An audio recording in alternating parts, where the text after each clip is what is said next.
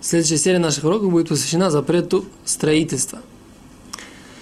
На самом деле нужно пояснить несколько фундаментальных вещей, несколько правил.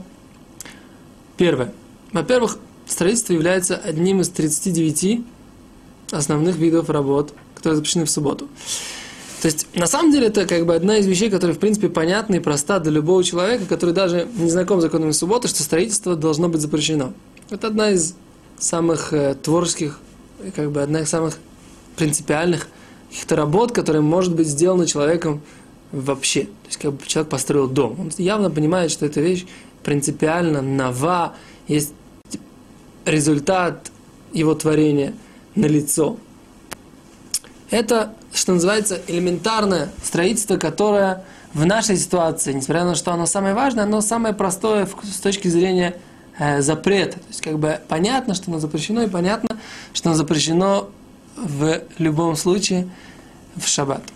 Теперь интересны всякие новости, которые, всякие новые вещи, которые, в принципе, э, изучая эту тему, мы находим, что они тоже запрещены, и наоборот, интересные вещи, которые мы могли сказать, что они э, не являются строительством, и они к строительству относятся, или наоборот, вещи, которые мы бы сказали, что это да, строительство, и они к строительству не относятся. То есть э, сюрпризы, что называется, есть и в ту, и в другую сторону. Мы попробуем пояснить, что мы имеем в виду. Например, интересный вопрос, который связан с запретом строительства, это можно ли, например, детям дать поиграться, поиграть э, игрой Лего в шаббат. Мы, Пузрат э, посвятим этому отдельный разговор, как бы, когда подведем ту необходимую теоретическую базу, которая, которая, объясни, которая объясняется в литературе. Или, например, э, если лего даже нельзя, то куб, из кубиков построить домик можно ребенку или нельзя? То есть это как бы можно сказать, ну что такое вопрос, так сказать, вопрос просто игрушек. Это же как-то так для взрослого человека не актуально. А на самом деле мы же постоянно посвящаем своим детям какое-то время в течение шаббата. И очень часто ребенок просит, папа, поиграй со мной, пожалуйста. Так хочется общения с тобой. И игра, на самом деле, один из самых естественных способов общения с ребенком, когда можно многому ему научить, дать ему много внимания, э, уверенности в себе. Ну, Поэтому в шаббат, когда у нас есть время на это, нужно знать, во что мы можем поиграть с ребенком, во что нельзя, во что не можем. И поэтому как бы мы разберем этот вопрос строительства, что можно, что нельзя, как себя вести. Для этого мы вернемся опять же к основным правилам. Итак, у нас есть запрет строительства в здании. То есть построить какое-то здание, например, если э, обвалился какой-то кусок стены, не дай бог, у кого-то достроить его в шаббат, понятно, нельзя. Теперь, что интересно в этом, это, например, повесить дверь, которая слетела с петель. О, поскольку, несмотря на то, что она легко навешивается на эти петли, поскольку она является, становится частью здания, это нельзя в шаббат. Выпала ручка из двери, вернуть ее на место, это тоже, она становится частью здания, и мы говорим, что это нельзя делать в шаббат. На самом деле мы говорим такую вещь. Любая вещь, которая улучшает здание – то есть, либо у вас, да, предположим даже, что у вас есть земляной пол, и в нем образовалась э, какая-то выемка, какая-то неровность, и вы ее засыпаете.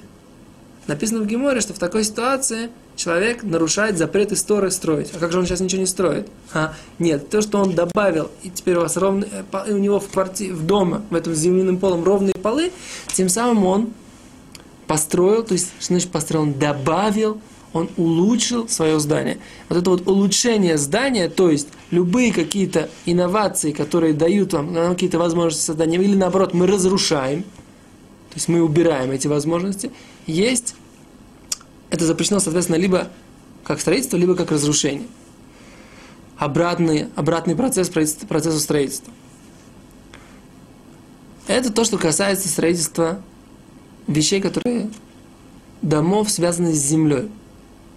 Теперь, если у нас, например, есть шкаф, который связан с землей, каким образом? Он, есть у вас стена, для того, чтобы от стены шкаф не отходил, например, когда он хорошо, сильно нагружен, иногда его прикрепляют к стене болтами, шурупами, там, с дюбелями и так далее и тому подобное. В такой ситуации он является частью, сам шкаф является частью э, здания. Если шкаф является частью здания, то если у вас выпала полочка, то добавляя, возвращая эту полочку, полочку на место или вставляя вот эти вот креп, э, детали, на которых крепится полочка, мы тем самым добавляем, опять же, к зданию. Тем самым мы, опять же, достраиваем, улучшаем здание. Тем, поэтому это запрещено.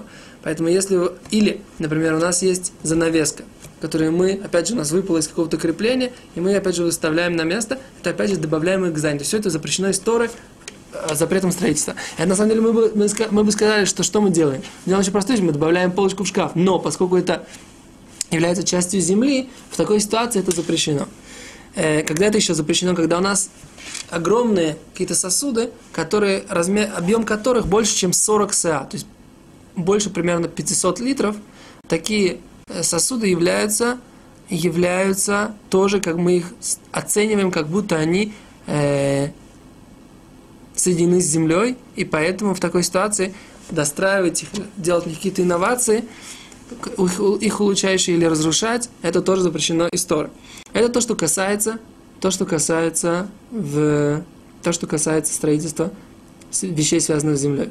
В чем особенность этого строительства, вы объясняет Рамойша Файнштейн в, своей, в, своем, одном, в одном из своих респонсов, что это самое важное строительство, самое основное, если можно сказать. И поэтому в нем даже самое слабое построение, даже самое малое добавление – имеет свою важность, имеет свою функцию, поскольку оно является основным, является как бы фундаментальным, что ли, строительством. Это то, что касается строительства, связанным, еще раз повторяем, вещей, которые связаны с землей. До свидания.